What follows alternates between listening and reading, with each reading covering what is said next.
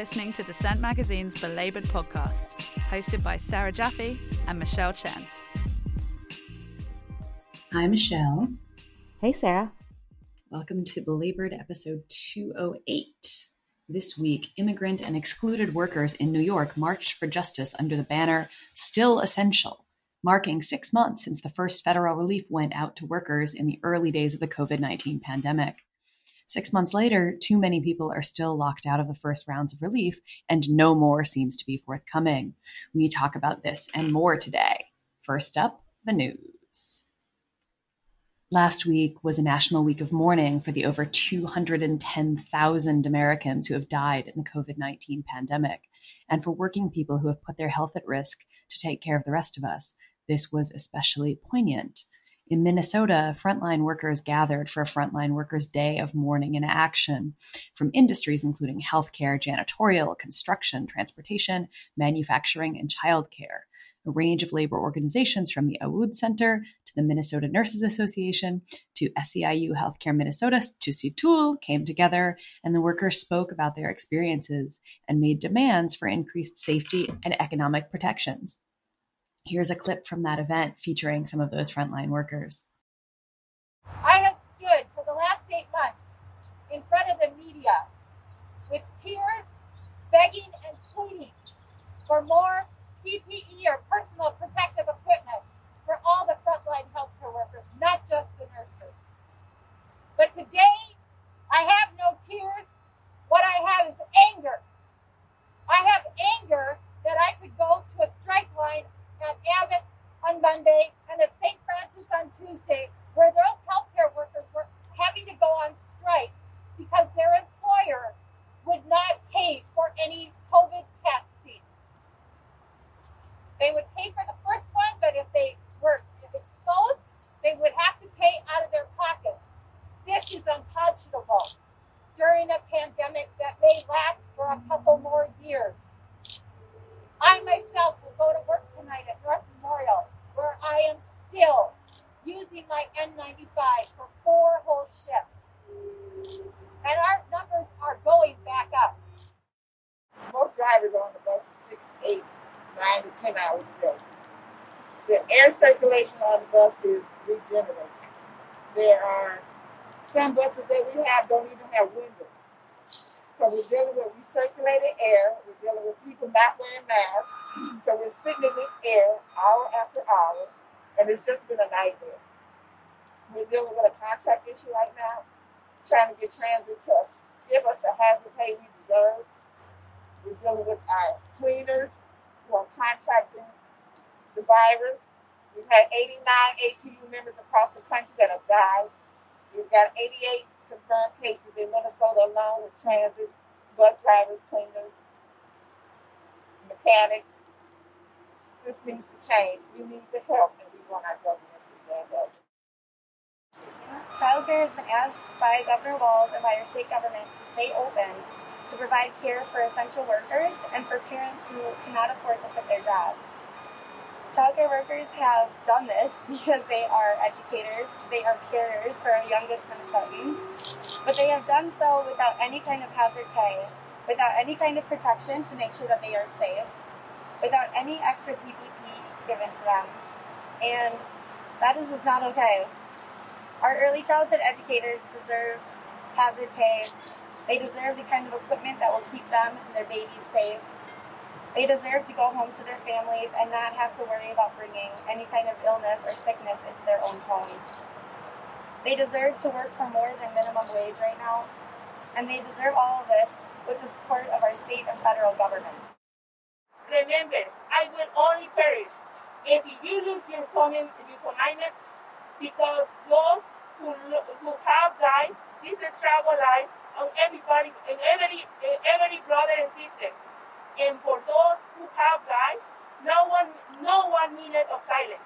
We must always carry on the struggle and fight. That was a segment from the Workers' Mourning event held in the Twin Cities last week. As always, we want to hear from you. How have you and your coworkers been grappling with the pandemic? Tweet at us at hashtag belabored or write to us at belabored at dissentmagazine.org. There is one federal agency tasked with keeping workers safe, and in the midst of a global pandemic, its failure to do so could not be more abject. But given that the president has turned his own workplace, the White House, into the world's most famous hotspot for COVID 19 transmission, the disintegration of the Occupational Safety and Health Administration may come as no surprise. However, the agency does have significant power, in theory, to enforce occupational safety and health regulations. But after years of inadequate funding and a shrinking field staff, the agency is now basically standing on the sidelines instead of proactively setting safety standards, conducting investigations, and holding employers accountable for putting their workers at risk of a deadly virus. A new report by the Century Foundation argues that, quote, OSHA should be making a substantial contribution to this effort nationally, but it has chosen to play a minor advisory role, providing safety tips and soft recommendations, but rarely requiring employers to provide adequate protection for their employees, unquote. This kind of willful neglect and reliance on voluntary compliance by businesses is fueling the outbreaks that have been erupting at workplaces across the country. And those outbreaks will continue to proliferate in workplaces like meatpacking plants as the Trump administration and state officials continue to cheerlead the so called reopening of the economy in the coming months, while cutting big business a blank check to put workers in harm's way in the name of profit. I spoke with Dr. David Michaels, co author of the report and former head of OSHA under Obama, about the decline of the agency and what he recommends as proactive steps that the agency could take to protect workers from the pandemic, as well as other workplace hazards that it hasn't been addressing over the past four years. Workplace exposures to COVID 19 are really one of the drivers of this pandemic in the United States.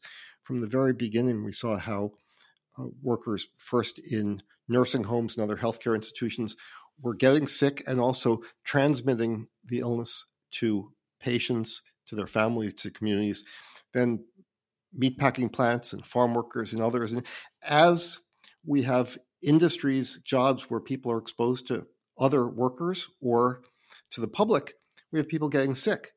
And at this point, while it hasn't really been tracked by the administration in any reasonable way, we know that hundreds of thousands of workers have been infected at work, and hundreds and probably thousands have died if we're going to stop this epidemic, which we really need to do, we're going to have to stop workplace transmission. And the federal government, not just OSHA, but the entire federal government, has no plan. They've got no idea of how they're going to do this. And that's really the point of the report to look at both OSHA and other agencies and the White House, and say, what have they done so far, which is pitifully little, and what can they do to put a stop to this really terrible crisis? you had noted that um, because OSHA has done so little, um, there's really nothing, no comprehensive effort to control workplace transmission. And yet, um, you know, you see President Trump every day going out and kind of encouraging everyone to go back to work and, you know, life you know, quote unquote normal life to uh, resume. Um, so uh, I, I, imagine that uh, whatever findings um, surfaced in in your report um, you know, over the past few months, um, they're likely to get worse in the coming months as reopening continues? That's certainly a concern. Uh, when I look at the data and I look at the uh, current increases in, you know, two thirds of the states, knowing how growth, if it's not controlled, is exponential, we certainly can expect more cases, more hospitalizations, and unfortunately more deaths uh, over the next few months, especially also with people moving indoors much more. Uh, it's not inevitable, and certainly we're doing a little bit better in terms of treatment, so we'll have fewer deaths than we might have had six months ago. But we have these obvious events that are going on, the White House being a, a great example of, of a workplace where people weren't being protected and they're exposed to one or more uh, active people with active infections, and many people get sick, and then their their partners get sick, and their children get sick, and other people in their community will get sick. Uh, it's remarkable to me that we could see this going on over and over again in different workplaces in different industries without any sort of national approach saying we have to address this problem. Some states are now doing it. And you know, the state of Virginia, for example, issued an emergency temporary standard, which will require employers to provide adequate distance and, and proper protective equipment Um, but most states rely on the federal government for this, and not just OSHA, but all these agencies really are doing very little, and they're just watching this develop. They're saying things will get better when we have a vaccine, and uh, you know things will get a little better when we have a vaccine, but it's not going to stop this transmission in the past few months, you've seen um, meatpacking plants become sort of a hotspot for transmission. Can you talk about what types of workforces are, are most vulnerable and what is OSHA's record in terms of monitoring um, or investigating those workplaces? Well, first, the workers who are at risk are any group of workers who are exposed to other workers or the public without proper protection. And so, certainly, warehouses are an issue. As schools reopen, we know that teachers are being exposed and they're getting sick, and that, that's not surprising. You know, there, it's not difficult to find these outbreaks, and more importantly, there are many instances where no one identifies the source of the case, but a worker is exposed at work. They expose other workers, they can bring the, the disease home.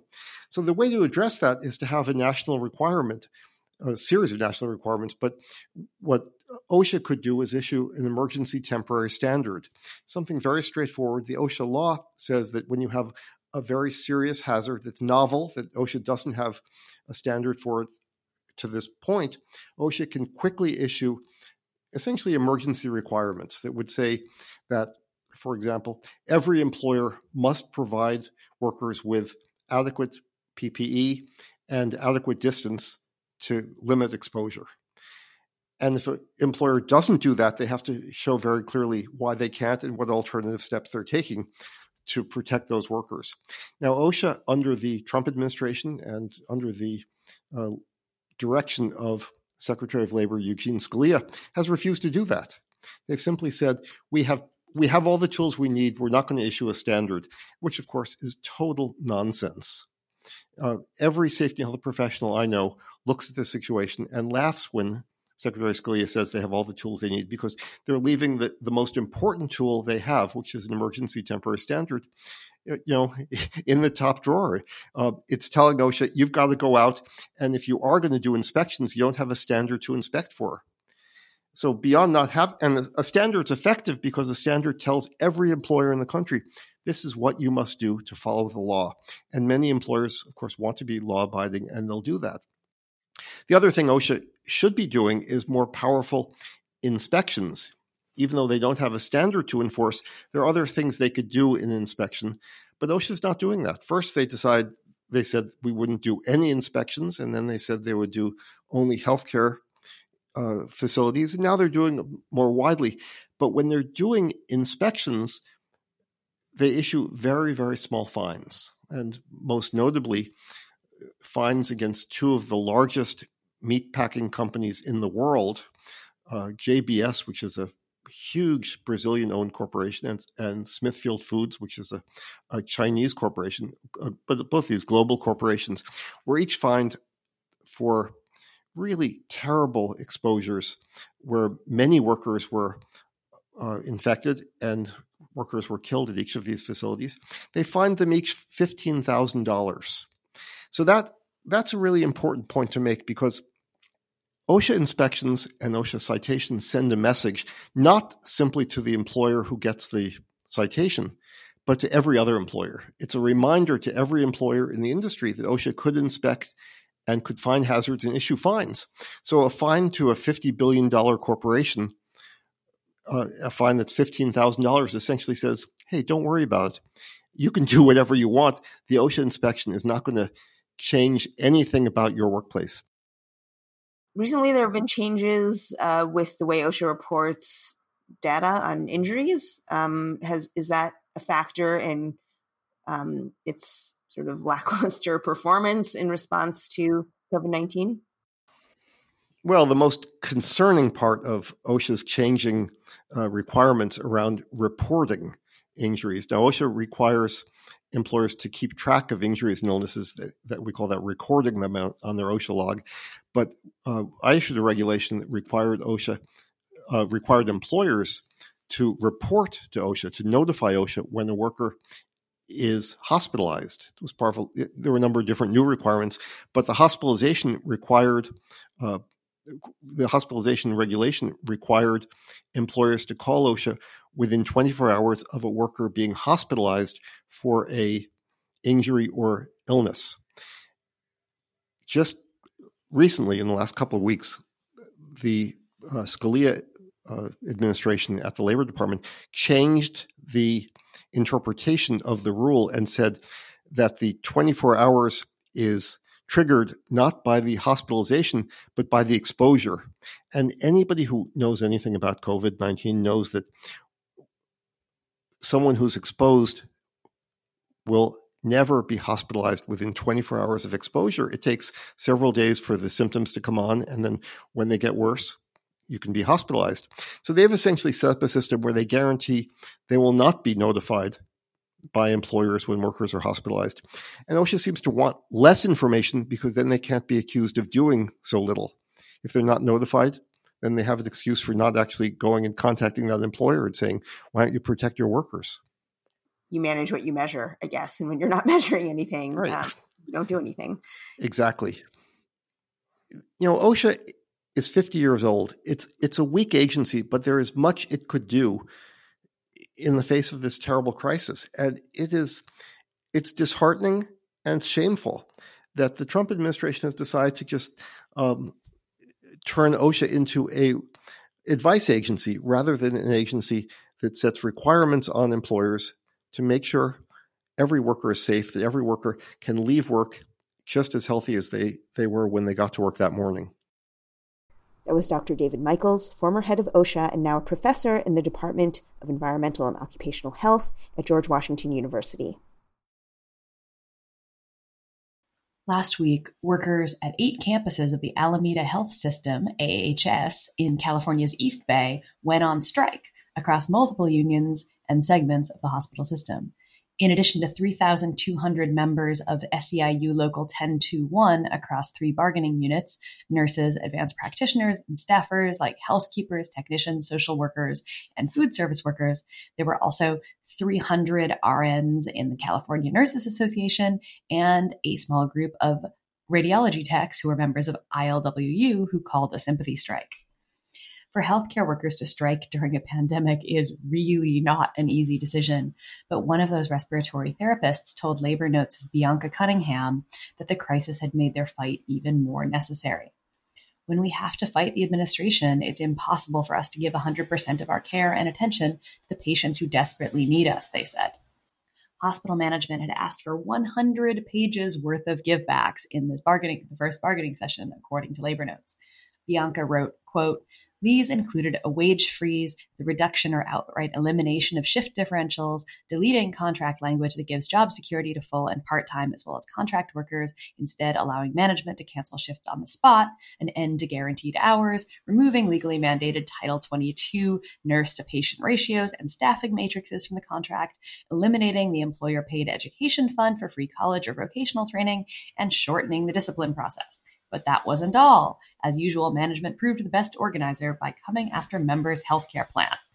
Currently, workers enjoy a no premium healthcare option, one of many. Management announced that starting in January, workers on that plan will have to pay 10% of the premium, a heavy lift for low paid workers with dependents. End quote.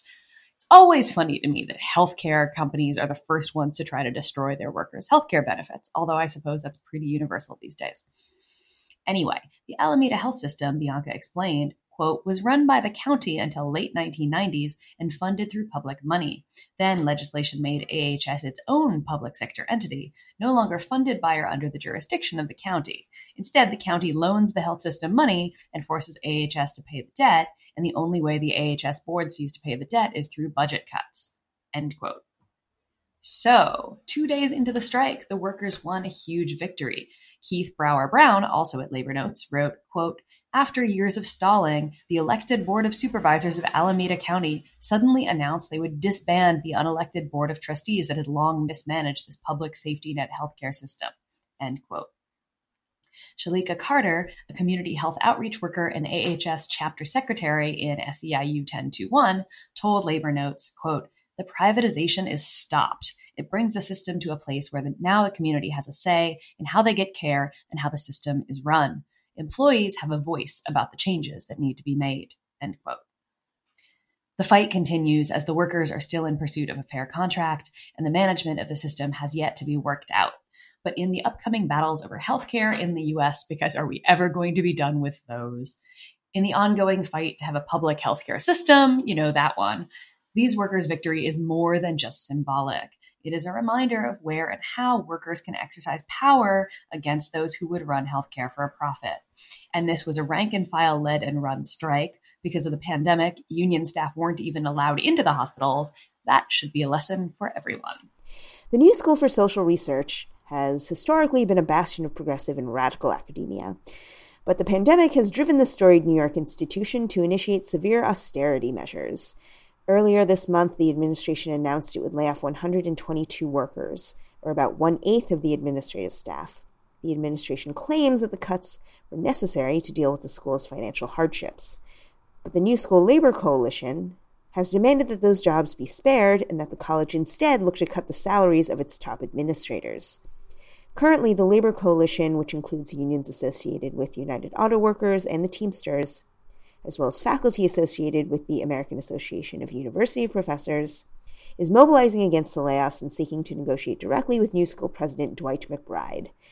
Though the New School has a distinct history of labor clashes and disputes over what many see as the corporatization of the institution, this latest spate of layoffs is part of a larger crisis across higher education, as the pandemic has thrown campuses into turmoil and destabilized the budgets of many colleges and universities. I spoke to Henry Drobbins, an organizer with the New School Labor Coalition, about what the layoffs mean for the staff and for the wider campus community. On September 22nd, uh, the university announced that on Friday, October 2nd, they were going to lay off 122 uh, staff members at the university.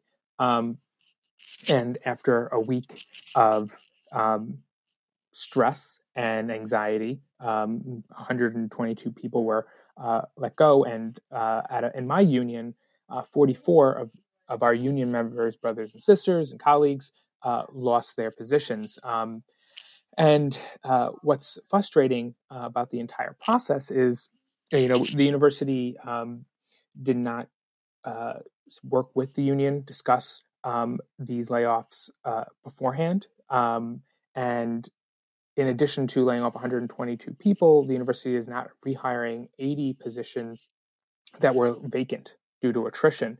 Um, so it's uh, so for those who remain at the university, they are overworked, uh, stressed about lo- losing their job, trying to overcome working from home.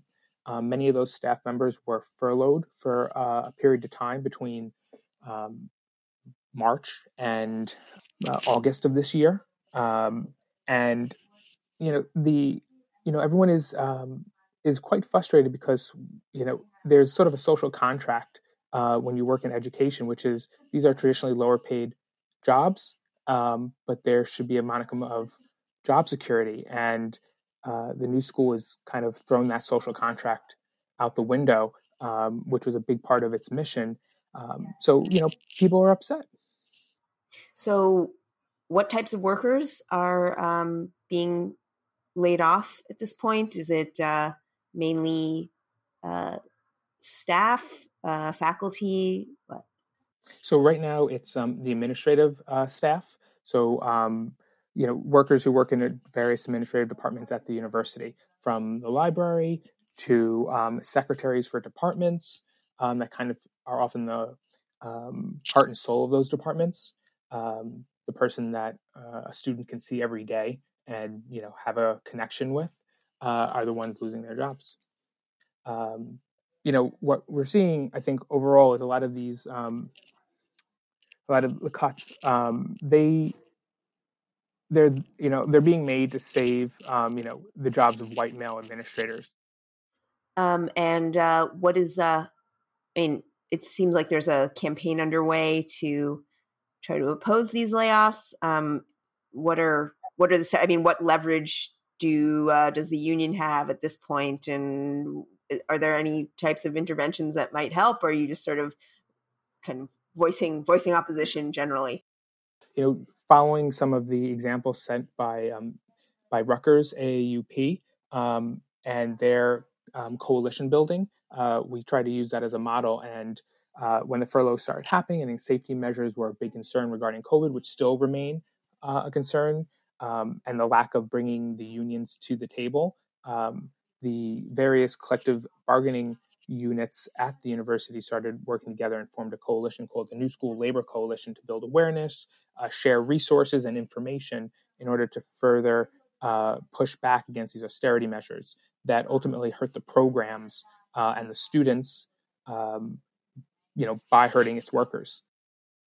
Um, there have been a number of uh, labor-related disputes at the new school, I think, in recent years, right? Um, and uh, and just general uh, conflicts between students and faculty and the administration. Um, does this kind of fit into that pattern? Uh, yeah, the university has a has a pattern of union busting um, for for many years. Um, they have tried to chisel away at the bargaining units um, and classify uh, workers outside of the bargaining unit to circumvent union contracts. Um, they opposed the student um, unionizing efforts. Uh, before that, they opposed the uh, part time faculty unionizing efforts. Um, and they also took and dragged their feet when the student health employees workers were unionizing um, and trying to uh, fight for a contract. So, um, you know, the university is constantly taking the position that they're on the wrong side of uh, that is on the wrong side of history, um, and goes against the uh, their you know the goals that they preach that are social justice and inclusion. Um, but when it comes to practicing what they preach, they are um, they're not following through. Yeah, um, it seems like higher education is facing a bit of a crisis amid this pandemic. Um, a lot of, particularly um, private liberal arts colleges, um, many of them, you know, smaller ones with smaller endowments, um, seems like they're facing some dire financial straits.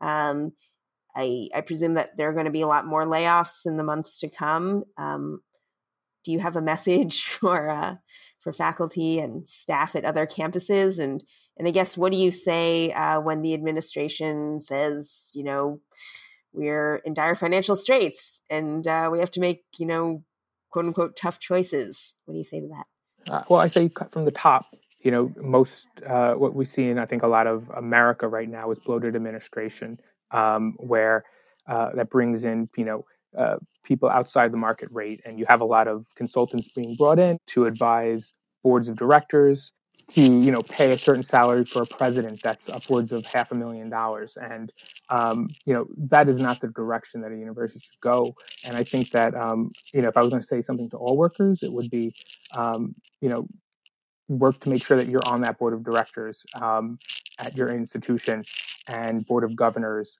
um, that you have a seat at the table um, because if you're not at the table, you're what's for dinner. That was Henry Drobbins of the New School Labor Coalition.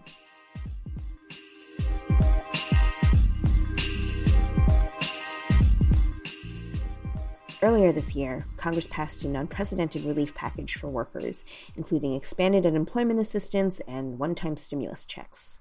Yet, while the aid package was pretty big compared to what had come before, it still left out millions of workers, including many undocumented immigrants, as well as other types of workers who do not qualify under the stringent criteria and requirements for proof of formal employment.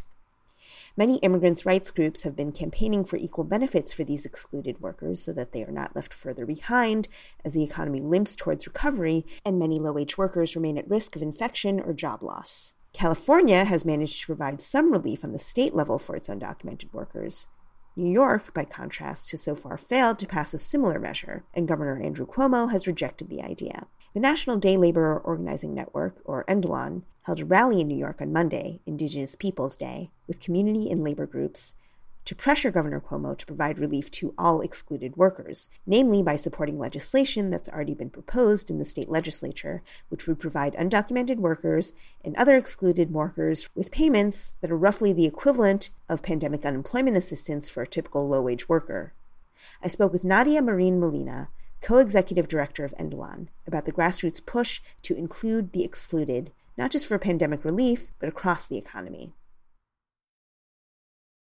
So on on Monday, um, we had an action which was which was it turned out to be um, beautiful. It was um, more than hundred workers um, from NDLON member day labor organizations in New York, um, New York City, Long Island, Westchester, um, and and allied organizations as well, and just community members, um, and marched across the Mario Cuomo Bridge, um, which is the bridge that used to be the Tappan Zee Bridge, but the current governor, Governor Andrew Cuomo, um, had the bridge named after his father, the former governor of New York State, Mario Cuomo.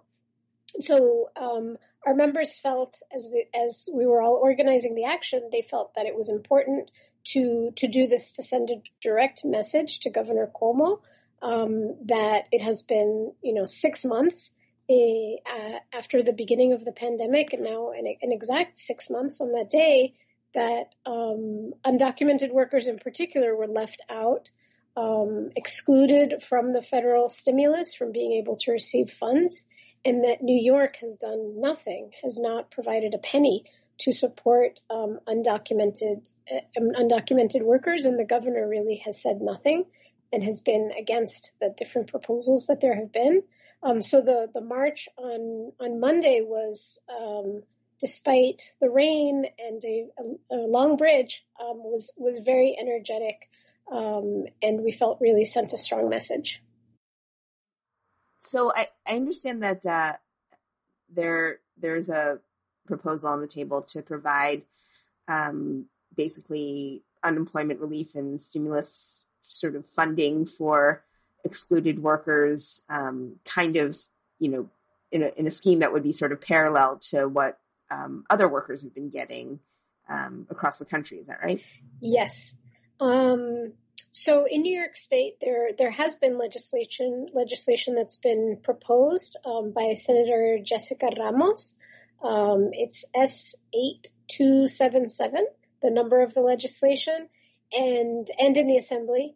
Um, and the idea of the legislation is to create a fund um, specifically for excluded workers, and that the fund would be um, available to workers who were affected, who lost their jobs, who lost their source of income um, because of the pandemic, and um, were not able to access federal stimulus funding um, or state unemployment insurance. I think one of the important things is that in the United States, when there is an economic um, recession, one of the most important things that the that the federal government can do is actually the state through the state unemployment insurance. It's it's one of the ways that um, government responds to um, to crisis, right? To economic crisis. And so when there's a when there's a recession, as in as in this case, sometimes they give um, additional amounts to workers who've lost their jobs, or they extend the length um, for which workers are able to receive unemployment. And so for undocumented workers, there is a double exclusion, right? One, which is a specific exclusion from the $1,200 coronavirus response, uh, which is called the CARES Act, and the ongoing exclusion from unemployment insurance. Um, and day laborers um, and many other workers who work um, and contribute um, to state taxes, to county taxes, to local taxes for years. You know, many have worked for years and years in the in in the country. Um, either they're contributing and their employers are sometimes contributing to unemployment insurance as well, and yet now that there's this urgent need and this crisis, they're now not able to access a single penny. Um, and so the legislation was created to create an alternative fund basically to um, to allow workers who were excluded, mostly undocumented workers, but also, for example, uh, formerly incarcerated workers who were recently released and might not have accumulated enough time um, of work to be able to qualify for unemployment insurance, could also um, access it. And other people, for example, somebody who uh, works in a small business but doesn't have the documentation to be able to show that they have lost their income, um, could those are the, the kinds of uh, workers who would be eligible for this kind of fund. Can you just uh, talk a little bit about um, just give a sort of a definition of um, of excluded workers um, as it relates to like this legislation and um, what other proposals are are uh, demanding? I guess it, it you know many people might think of undocumented immigrant workers, but um, as you said, you know, formerly incarcerated people are also part of that. So, what is the sort of the universe of excluded workers? Because um, very many people cannot qualify for standard unemployment benefits. Right. Um, I think that that's the the fund. The idea of the fund originally came from the issue of people who are undocumented, right, and were clearly um, excluded from the um, from the federal stimulus. So when that was passed, there was this, you know, specific exclusion where even people who had paid through an individual taxpayer number, if they, they had paid federal taxes, um, had filed taxes, um, even those workers are excluded from receiving the federal stimulus and even their U.S. citizen family members because they're part of a family that has an undocumented worker, were also excluded from receiving the federal stimulus funding. So that's kind of where the original issue, right, where the original idea came for to create alternative sources of funding to to provide a different source for for the stimulus. And so in some states, like in California, they created um, the state along with um, private funders created a fund that, that workers could access. This legislation goes further because it does create a fund for um, undocumented workers, but it's also, um, as I mentioned, for other workers who, for other reasons, wouldn't qualify, right? So, um, unemployment insurance, yes, you have to you have to be documented to be able to access it, um, but you also have to have worked a certain number of weeks, right? Um, it can be with different employers, but you do have to show that you have worked a certain number of, of weeks. And so sometimes, even if you're documented, but you don't have the proof, right, to be able to show that you had that income, um, you then you lose your job. You might not be able to qualify for unemployment insurance, unfortunately, because it's built on that, right? So if you're working off the books, um, even if you're documented, you might have a right to, and many times workers do have a right to, but the problem is that it's not every worker has an attorney who's going to, you know, um, fight for them, you know, for their their to, to get through that process, and so it's a really difficult process. More so now um, during the pandemic, and so um, so I think you know workers who are not able to qualify for for many different reasons would be able to qualify through this um, through this fund for for excluded workers.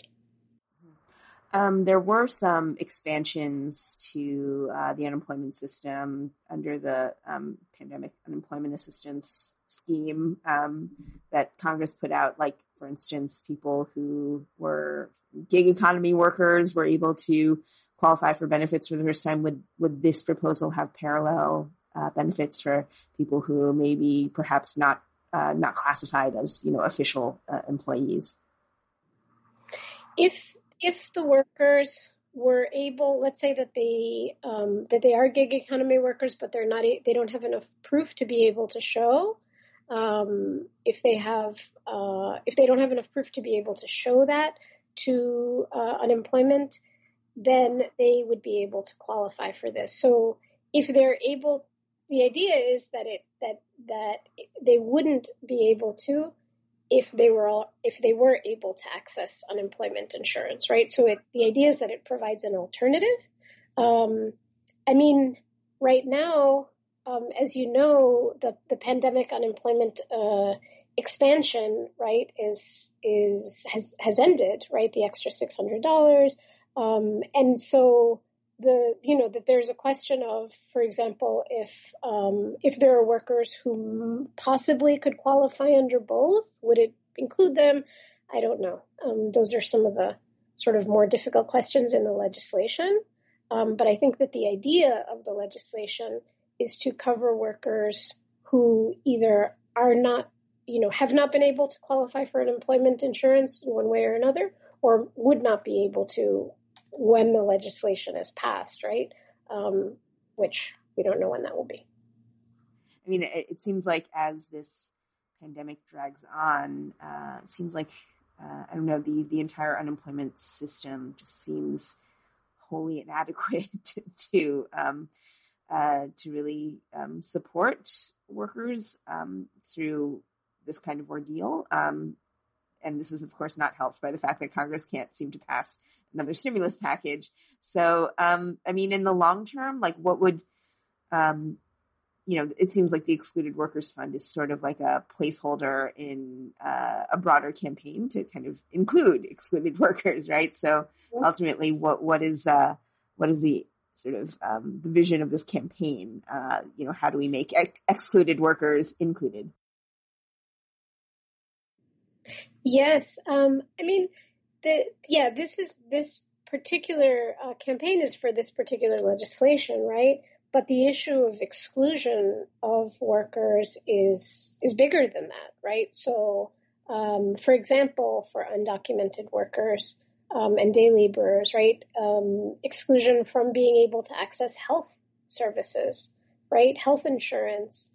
Um, I mean, the, the entire health system is is terrible for everybody, right? But there are specific exclusions, right, which make it more difficult for people who are undocumented um, to be able to access the poor systems that exist, right?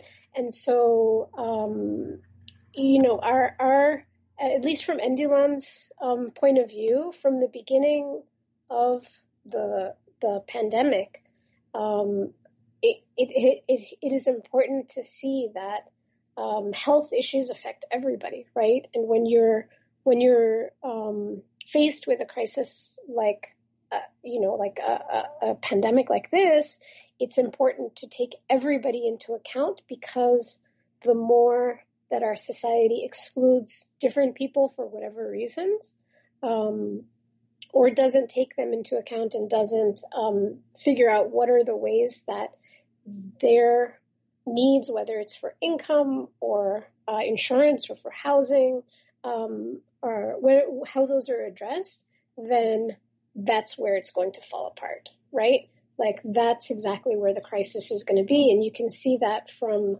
the inf- you know the the COVID infections spreading in prisons, right?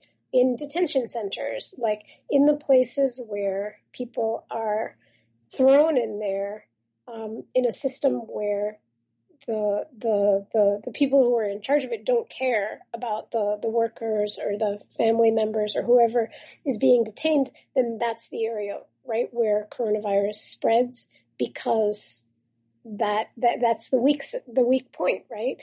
Um, and so where you know if if New York State is going to be different um, and is going to say that you know, we're an immigrant friendly um, place, then we have to show that and show that that you know the exclusion of workers, whether it's from unemployment insurance or from um, from health services or uh, whatever it is, that that exclusion is something that hurts everybody. Even people who did qualify for unemployment assistance and the stimulus package, um, they they are still struggling. Can you talk about how workers have been faring if they are excluded um, over the past six months? I mean, what have they been doing to scrape by? Are many of them, you know, trying to find work where they can get it? Um, are they sort of uh, living on what savings? That like how are they scraping by? I mean, yeah, I think everybody's doing what they can, um, and and I think you know, in situations, for example, um, day laborers and the day labor organizations that we work with, people, you know, try to accumulate savings in the spring and summer before the winter comes because that's the bad time for work, right? And so the pandemic came in March and grew over the summer and the the ability of workers to be able to save money for the winter, which is, you know, usually what um, day laborers are doing, you know, it, it, it destroyed that, their ability to do that. Um, and so workers have been obviously, you know, um, finding support in whatever way they can, right? So food um, distribution, a lot of the centers are doing, uh, day labor centers are doing food distribution, um, and day laborers are, are also, you know, supporting each other, right? And, and volunteering and, and doing that sort of community, um, support. But, um, but, you know, with, without external support, right, or without support from the government, it's not, it's not enough, you know? Like NDLON, we created, um, um, our members created an immigrant worker safety net fund. So we fundraised, you know, from foundations to be able to give people some cash. But whatever amount we do, you know, from donations, et cetera, it's not enough, right? And so, um, you know, worker, there are more workers who are homeless, right? Who have been, despite all the, you know, eviction um, uh, prevention, uh, people still get evicted and uh, work more workers who are homeless um, and workers who, yeah, who who don't have enough access to food um, have not been able to find new jobs. And and I think the other thing is the the the what it, it forces people to take jobs that they might not have have have done otherwise um, because people are you know more desperate to take whatever they can find in this moment, and so um, so that means that they have less, you know, leverage to protect their wages and to protect their uh, their safety on the job in, in terms of working conditions. And so this this crisis is is it, yes, it's about people losing their jobs, but it's about eh, more than that in terms of the income of the jobs that people that people have been able to find. Yeah, and I was just thinking that, you know, in the midst of a pandemic, if you're having to really scrape the bottom of the barrel in terms of finding whatever work you can get, um, you're probably going to be putting yourself at risk of getting infected, and um, and that will turn into a whole other spiral, perhaps of uh, of crises. Yes, yes, and um, I mean, you know, within within the the day labor community, there have been, and, and in the organizations, there have been um, organizers, um, staff people from the different centers who've gotten sick um, from coronavirus, members, day laborers who've died, um, across, you know, across the country, and um, and as you said, are, are exposing themselves um, every day and their families every day, and and even, you know, in addition to that, the the question of access to health is something that is is so important, right? Like workers generally have not had health insurance, right? That's a that's a luxury that that in in general has not been accessible to um, to day laborers, right? But in a in a case like now, you know, uh, whether workers have access to testing, whether they'll have access to um, to a vaccine if it comes out. Like the issue, the issue of access to health is critical, um, and I feel like right now because we are in the situation where, at least in New York, you know, the the, the infection levels have have lower are lower than they were obviously at the at the the peak of the, the crisis. Then you know, people have relaxed to some degree, but as soon as the numbers start to go up, the issue of lack of access to to health is is going to you know to bite us all again because the structures are not are not there you know um, no matter no matter what what we hear um, it's just not true right that people have equal access to um, to health uh, supports to testing or to or to anything else. Yeah, and of course, um, you know, we in New York um, have a Democratic administration, um, and uh, and you know, certainly the continual exclusion of undocumented workers and many others um, um, has been sort of a bipartisan consensus in Washington. Um, you know, we're all sort of obsessed with what's going to happen in November with the election. But um, in terms of groups like yours and you know your broader movement, I mean, how how do you reflect on kind of this political moment we're in? I mean, we we have to um, and our, our, you know, in our discussions with our member organizations, what what they have said to us as well is we have to prepare for both. Um, we have to prepare for, you know, another Trump administration, which is obviously horrible thought um, because it will bring additional, um, you know, suffering. Um, we we can see that that what what that the administration has done has been, you know, devastating already um, in terms of, you know, destroying um, the different parts of, of the immigration system. I'll mention just one, which is the TPS, um, the the um, taking away the TPS protection for TPS holders. Um, so it's taking away documentation from from people from workers who have it, um, as well as all the other you know things that that that they do in terms of additional de- detention and deportation. Um, but we also have to plan in case there is a Biden administration, right? How do we hold that administration accountable to what they need to do to really uh, change the situation for uh, the immigrant community? Um, and so we have to sort of stand ready on on both ends. I think um, under under the, the possibility of a of a Biden administration, like the questions are, you know, how quickly can they take action um, on the things that, that need to be done in terms of executive action um, and how much executive action they can take? I think that that's one thing that we'll be looking at um, and and we'll be pressuring around. Um, and I think the the other thing around around the Biden administration is that at least this is sort of what we're hearing, you know, in, in general is, and, and there was a New York Times editorial that said this, like, well, he's not going to be able to undo what Trump has done in four years. And it sounds kind of like they're, they're trying to already say, like, don't ask for too much, right? and that is worrisome because under a Biden administration, it's, it, it's actually not enough to undo what Trump has done in four years and just kind of go back to Obama. Um, that's what put us in the situation where we are now. And some of the mechanisms that Obama was using are mechanisms that Trump is just taking advantage of, right?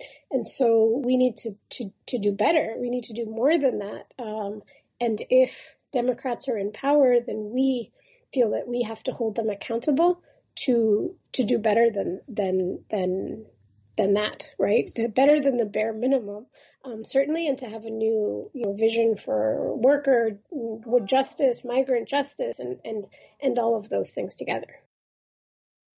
Yeah, certainly. And um, I mean, is there um, is there anything else you want to? I guess I, I, should ask you. I mean, what do you think the prospects are for the legislation? Um, realistically, given that uh, Cuomo has continually kind of rebuffed this. Um, then again, it did happen in California or something like it. So, um, so what are you, are you optimistic about this measure? And, and I guess, um, what's, you know, are, do you have upcoming, um, steps in your campaign or escalation uh, that you're planning on? Yeah, one thing that I would, that I would add is that, um, one of the, the important parts of the, of the legislation is that the way that it creates a fu- the fund is by placing a tax on billionaires and on billionaires' wealth.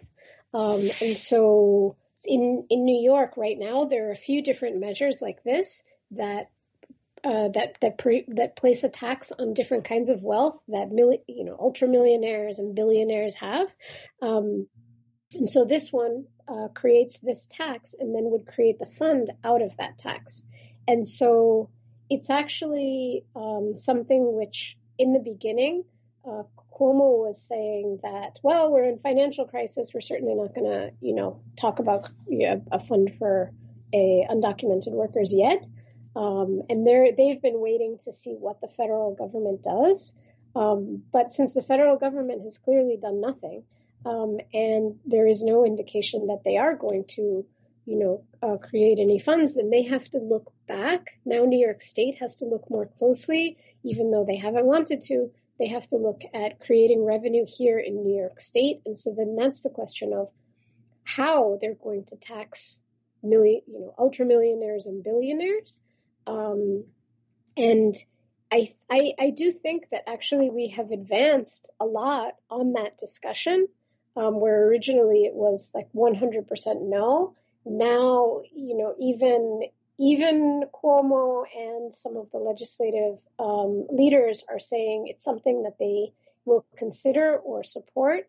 Um, and so then now the question is just to make sure that if they're going to pass some kind of um, of additional taxes and they're going to generate revenues, that they don't go through all that and then exclude the same workers who've been excluded, right? so in some ways they're going to, you know, let's say pass a tax to support education, which needs, you know, funds, certainly the education system or the healthcare system or, or whatever. Um, but we, we want to make sure is that whatever funds are raised, that there is consideration um, and that they are making sure to include undocumented workers and all the other excluded workers within that discussion. So it's not acceptable to just kind of, you know, create the additional revenue and then do the same thing, right, in terms of excluding workers. So I, I, I do think we've made progress on that, on that end, and we just have to, you know, continue to to push. If New York State doesn't create additional sources of revenue by taxing the wealthy, then you know then it's easy for them to say that there's no money because they're cutting in all the other in, in all the other areas and then they're they're certainly not going to to fund workers but if they raise revenue in order to support the state in all the areas that it needs then then uh, excluded workers have to be a part of that You're listening to Belabored, a Dissent Magazine podcast. Links to articles mentioned in this episode may be found at dissentmagazine.org.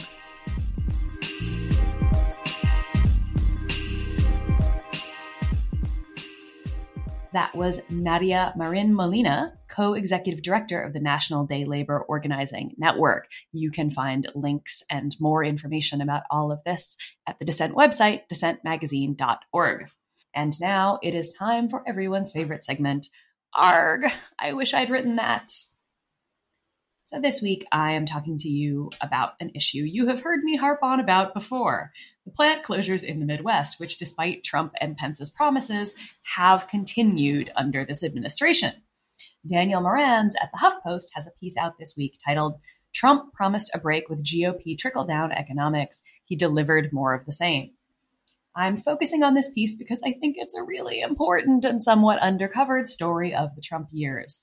Trump was able to win in swaths of the Midwest that had voted for Obama twice because he promised to do something about the unending job loss and the decline of a way of life, and because the name Clinton means NAFTA in a lot of places in America.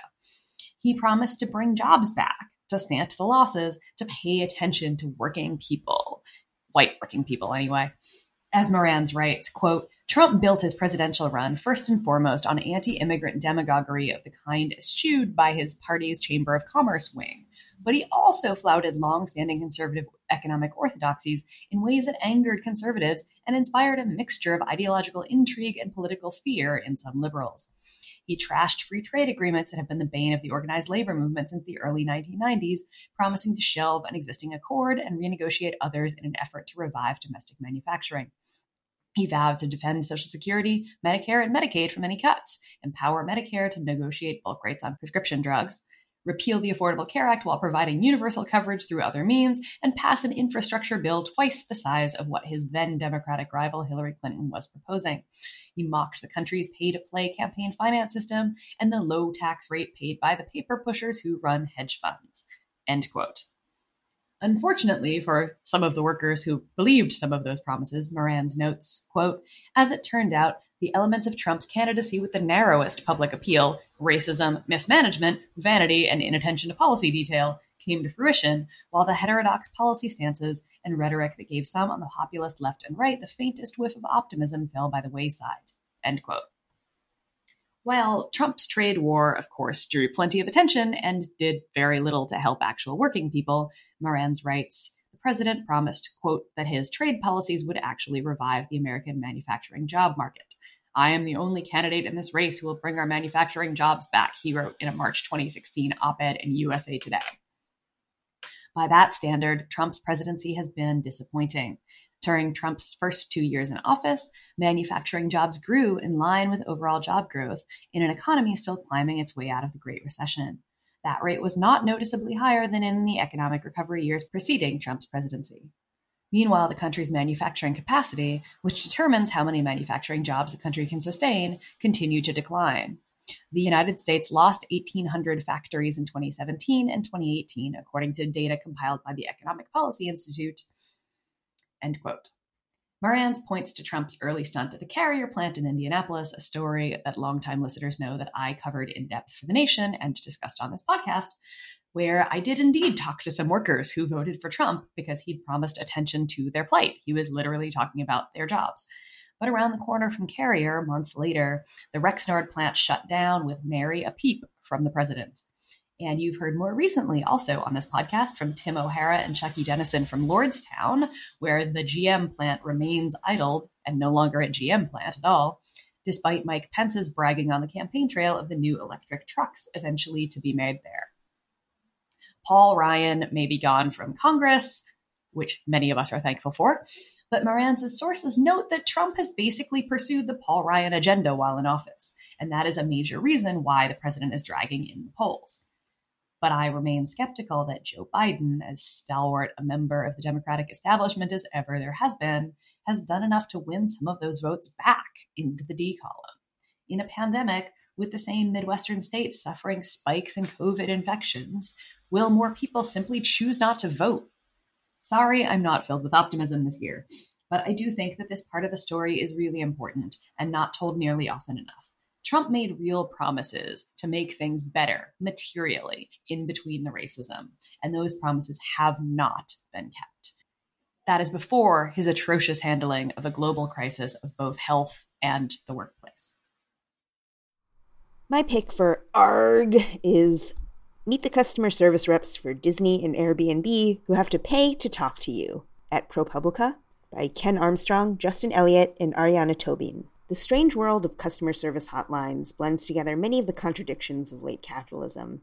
A disembodied voice responds robotically to your request from an unknown location, yet the phone scripts that your customer service representative must read are designed to give the impression of a caring, carefree voice that seems both professional and intimate, loyal yet aloof, pregnant with emotional labor. If you're like me and have worked one of these jobs, when you call customer service nowadays, you might feel a slight sadness when you're on the other end of the line, making some stranger's life hell for 20 minutes. ProPublica investigates Arise Virtual Solutions, a customer service company that has outsourcing down to a science. It runs a vast network of supposed entrepreneurs, all working from home, representing big name companies. They're sort of like the Uber of customer service phone reps. These agents are essentially working just like any other customer service worker, but they're not actually employed by the company they're representing, nor are they employed by Arise. Instead, they are deemed self employed.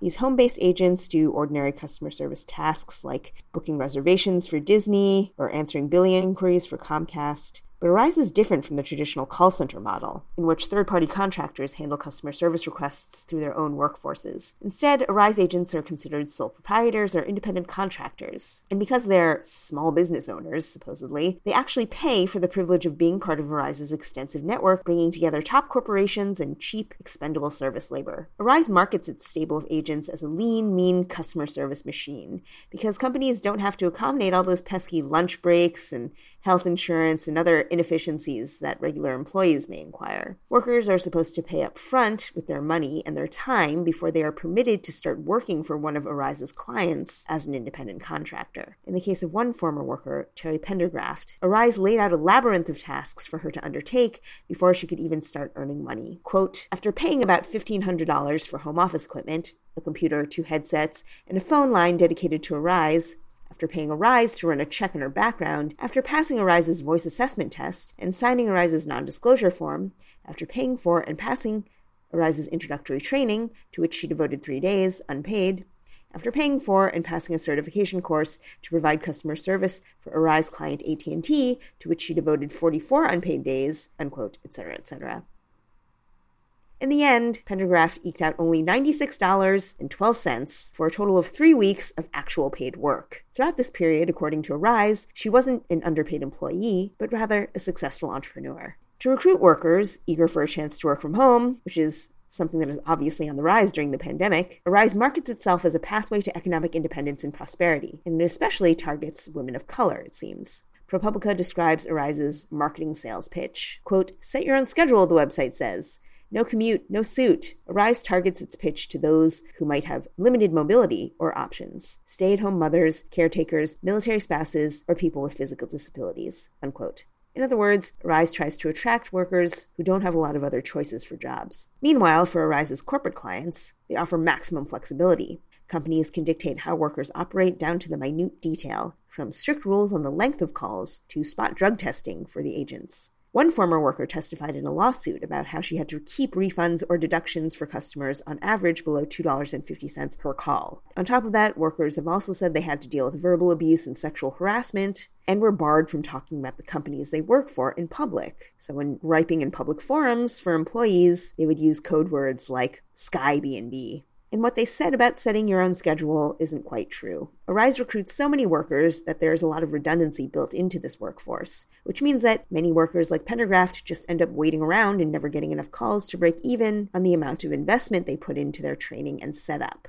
And yes, there have been court challenges to this system, and Arise has been found guilty in some cases of misclassifying and exploiting workers. ProPublica reports that one administrative law judge, quote, called the arrangement an elaborate construct created by Arise to get around labor law, unquote. So, why is Arise still thriving? It seems the law has catastrophically failed these workers. Under a recent Supreme Court ruling, the type of legal remedies individuals can seek against companies like Arise are severely limited. The Epic Systems decision in 2018, one of the first major rulings under the Trump administration, effectively destroyed the ability for workers like Arise agents to band together for a class action lawsuit to hold their employer accountable for abusing them. A company can effectively preempt class action lawsuits by forcing their recruits to sign a class action waiver this means that while individual aggrieved Arise agents have sued for violations of federal labor law and have often been awarded damages, these legal challenges have barely dented Arise's profit margins. The payouts to individual workers are basically a rounding error on Arise's profit margins of tens of millions of dollars per year.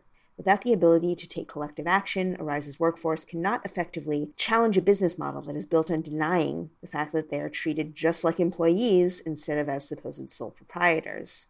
And that may be the cleverest part of this business model. Recruiting legions of people to work from home, they have developed the perfect atomized workforce.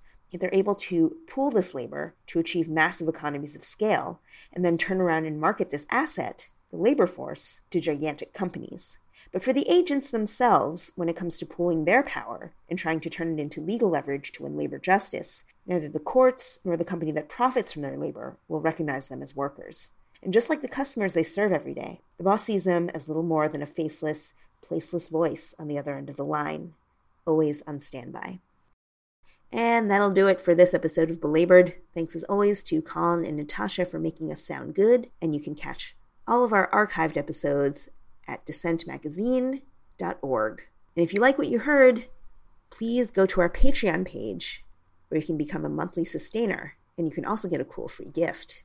And of course, we want to hear from you. So if you're a disgruntled customer service representative, if you have been misclassified as an independent contractor, even though you're actually a worker, if you're a school worker who's recently been laid off because of the pandemic, or perhaps you're a worker at an unsafe workplace, struggling to get your boss to comply with basic health and safety measures, we want to hear from you. So you can tweet at us at hashtag belabored, or you can email us at belabored at dissentmagazine.org. Over and out.